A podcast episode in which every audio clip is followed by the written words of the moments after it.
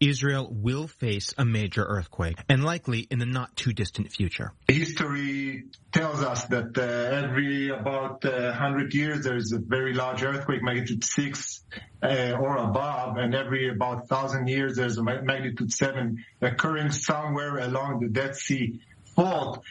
The last big one, 1927, the 6.2 magnitude Jericho earthquake left hundreds dead and thousands of buildings destroyed. Is Israel ready for the next one?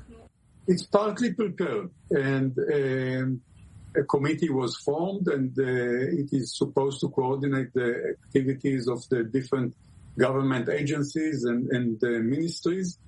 Um, we also have developed a, a, a, system for early warning, but this is good only when the earthquake is already happened.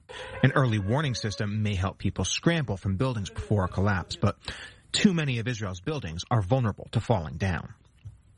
A report by the state comptroller's office last month said 600,000 buildings in Israel are not strong enough to resist quakes, including most of the earthquake-prone Galilee region.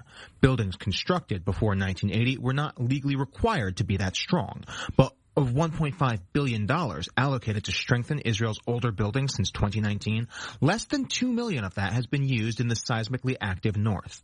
For many, the Tama Urban Renewal Program is the only chance at upgrading building safety. While construction is still outdated, emergency response is not, and has been preparing for a major quake for years.